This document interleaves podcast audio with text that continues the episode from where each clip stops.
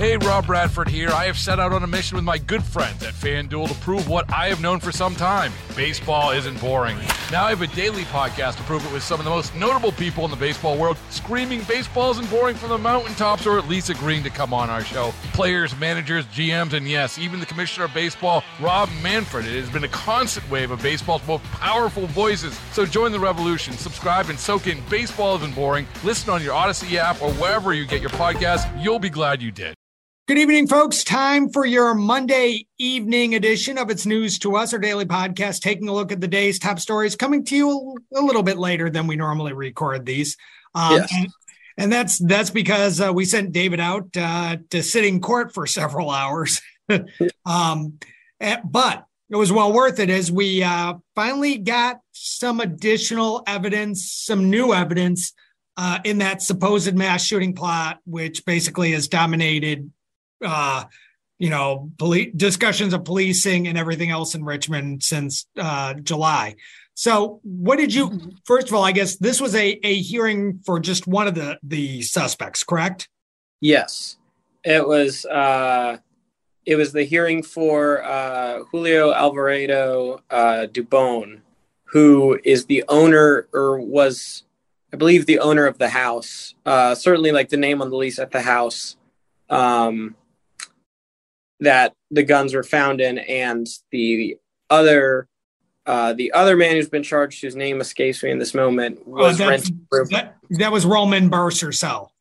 Yes, uh, they all both of them have like several names, uh, so I've been trying to keep them straight. But yes, uh, so it's this is his trial, uh, or uh, it was a motion hearing, and um, essentially he has been charged with um, illegal immigration and owning a gun as a non-citizen.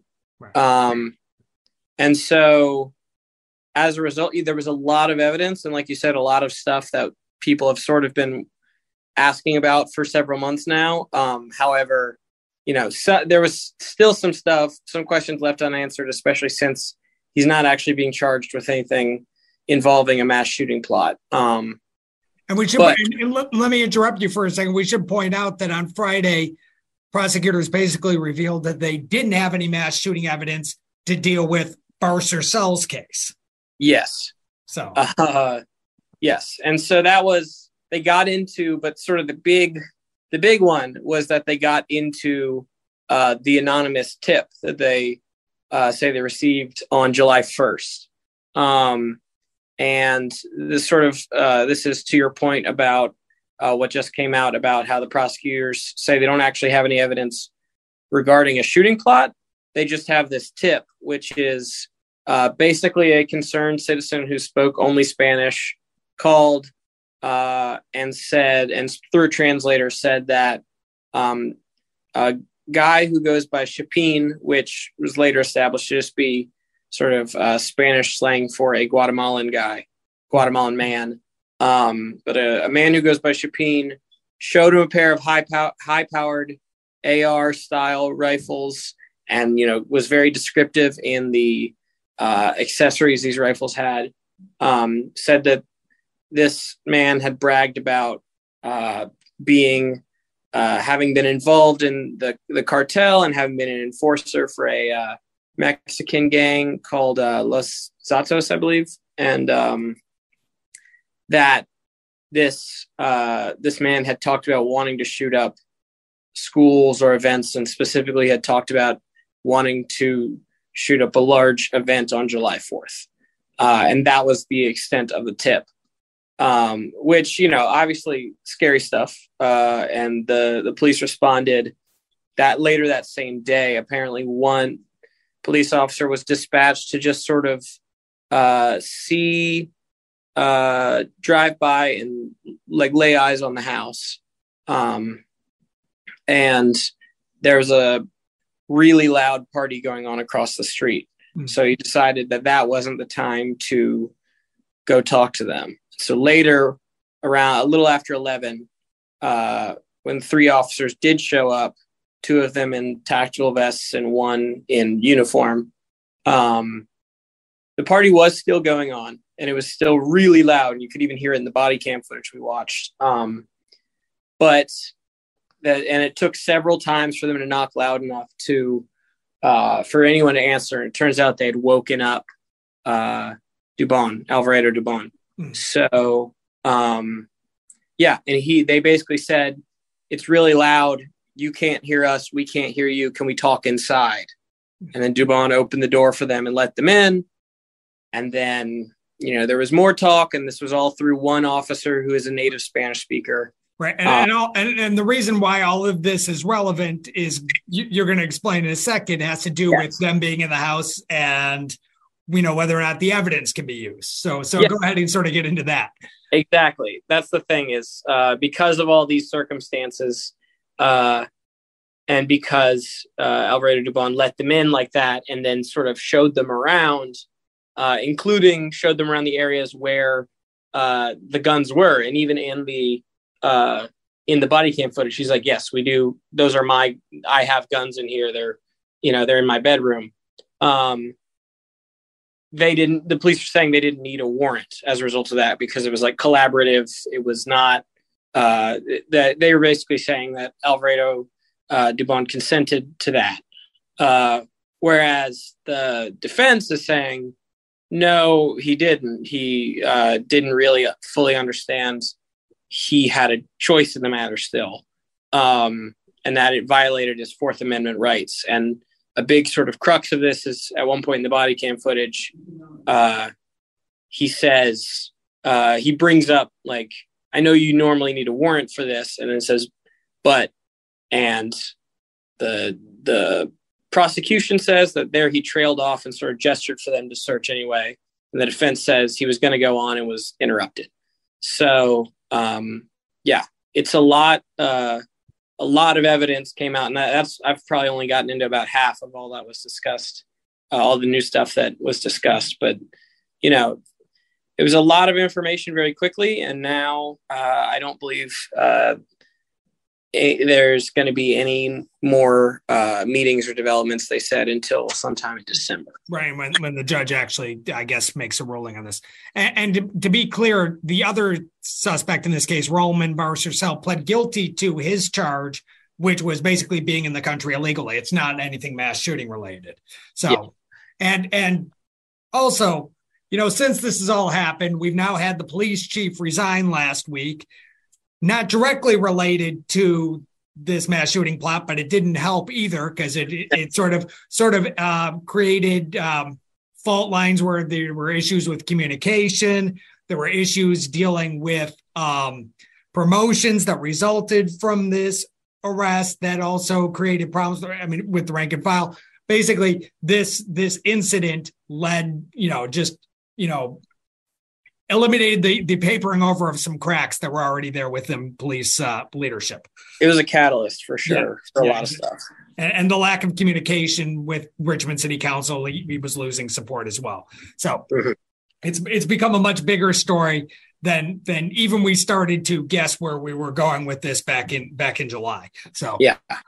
So um, moving on from from that story, um, the Chesterfield police are actually looking into a, a homicide in, in a neighborhood that basically backs up to Midlothian High School. It's not, you know, it wasn't a situation where Midlo was locked down. This occurred o- overnight.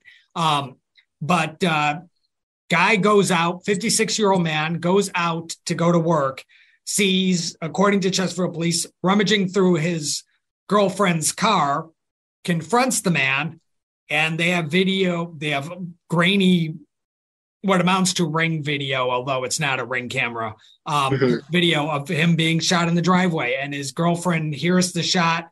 She calls police, goes out and finds him shot basically to death in in the driveway. They're mm-hmm. still looking for the suspect. They're looking for anyone who can, you know, provide any any evidence.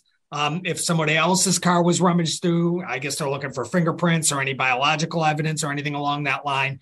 But they they don't have much to go go through uh, at this point, other than you know this guy was shot in the in the the uh, in the the driveway of this home, um, mm-hmm. and it's this is in an area uh, where you know th- this doesn't normally occur. Um, yeah, but again, police police are looking on there. Um, other major story that we covered today. Uh, this is uh, a continuing issue with the Department of Elections. And keep in mind, we're a week from Election Day. I mean, you and I are going to be working late in the evening, a week from tomorrow, to be yes. to dealing with election stuff. The Department of Elections realized it had another 149,000 records that were impacted by um, a computer issue with their voter registrations. And they realized this when people went to early vote and noticed their information wasn't updated. Mm. So they're sending these records now to the registrars, which I'm sure are happy to be getting these boatload of, red, of, of records a week before election day, but they're working to process them as, as quickly as possible. Um, the good news is is that all of the information was updated on site when these people went to vote. So um, because you can do that, you have uh, up to election day registration in, in Virginia now. So it isn't impacting anyone from being able to vote. Mm-hmm. But if you're counting, that's 149,000 records plus 107 from the initial batch, which um, the elections commissioner told me last week had just been completed. So we're talking 250,000 records that were impacted by this registration problem. Now, apparently, the the the the, pro, the program has had issues for a while. There's a contract out to get it fixed, but hey, it's just not in a good spot right now. So, so um, if you registered to vote recently or changed your information recently, um, be aware you may run into some issues when you go to early vote or go to vote on election day. Be prepared to have to prove that your information is correct and, and talk about it and, and re register. Just to show you the levels on where this was impacted, Tim Kaine changed his address and had to deal with this. He was one of the initial people that found out in the initial batch in the uh, 107 batch. So it's not just it's not just the little people that are getting impacted. Senator Tim Kaine also ran into this as well when he tried to vote. Yep. So, so, uh, but that's based. Oh, one other thing. Hey, and this uh, by the time you listen to this, hopefully uh, the Powerball jackpot hasn't uh, hasn't taken place yet. But um, the Powerball jackpot is at one billion dollars. Yes, which you talked to the lottery about, and um, how what were they saying in terms of sales? How how are how good were sales going? The sales are going very well, um, and you know they continue to pick up uh, as this jackpot continues to grow. Yeah. Um, but uh, they were saying this morning that around the evening rush, which would be right about now as we're recording, right around six o'clock, uh, they were anticipating selling over 5,700 tickets a minute in Virginia. That's um, big numbers. Big numbers, and you know, if if somebody uh, wins tonight, it that'll uh, they'll obviously have a you know that'll be uh, a good night for them. But the uh, if they don't, then you know those numbers are continuing going to continue to grow that jackpot, yeah. which is. It would not shock me if the the final jackpot for tonight is like 1.1 or 1.2 billion. Um, also, that still wouldn't be the largest jackpot ever. The largest jackpot ever, 1.5 billion in 2016. I looked that up today. Yes, and according to the folks I talked to over at Virginia Lottery, that was the first time it had cracked a billion, and this is the second time. Yeah. So, so, so yeah. So uh, we'll keep an eye out, especially if we have a Virginia winner. Although if we have a Virginia winner, it's going to be a lot of work tomorrow. So uh, yeah. So unless unless either you or I win, in which case it's going to be no work for us because we're just exactly we would just won't show up to work. Jeff left yeah. of the podcast, MB news director. So um, so that is the uh, Monday evening edition of It's News to Us. Thank you for all your good work today, David. Um, and uh, he's David Lefkowitz. I'm news director Matt Dumline. We'll talk to you tomorrow. Baseball is in full swing. NBA playoffs are heating up, and your NFL team is gearing up for training camp. Listen to the latest on the teams you love here on the Audacy app. The biggest sports radio stations in the country, providing unrivaled local coverage of their teams, all in one place. Exclusive interviews with players, coaches, and team executives, streaming live and always available on demand. Stay in the know with your favorite teams right here on the Audacy app.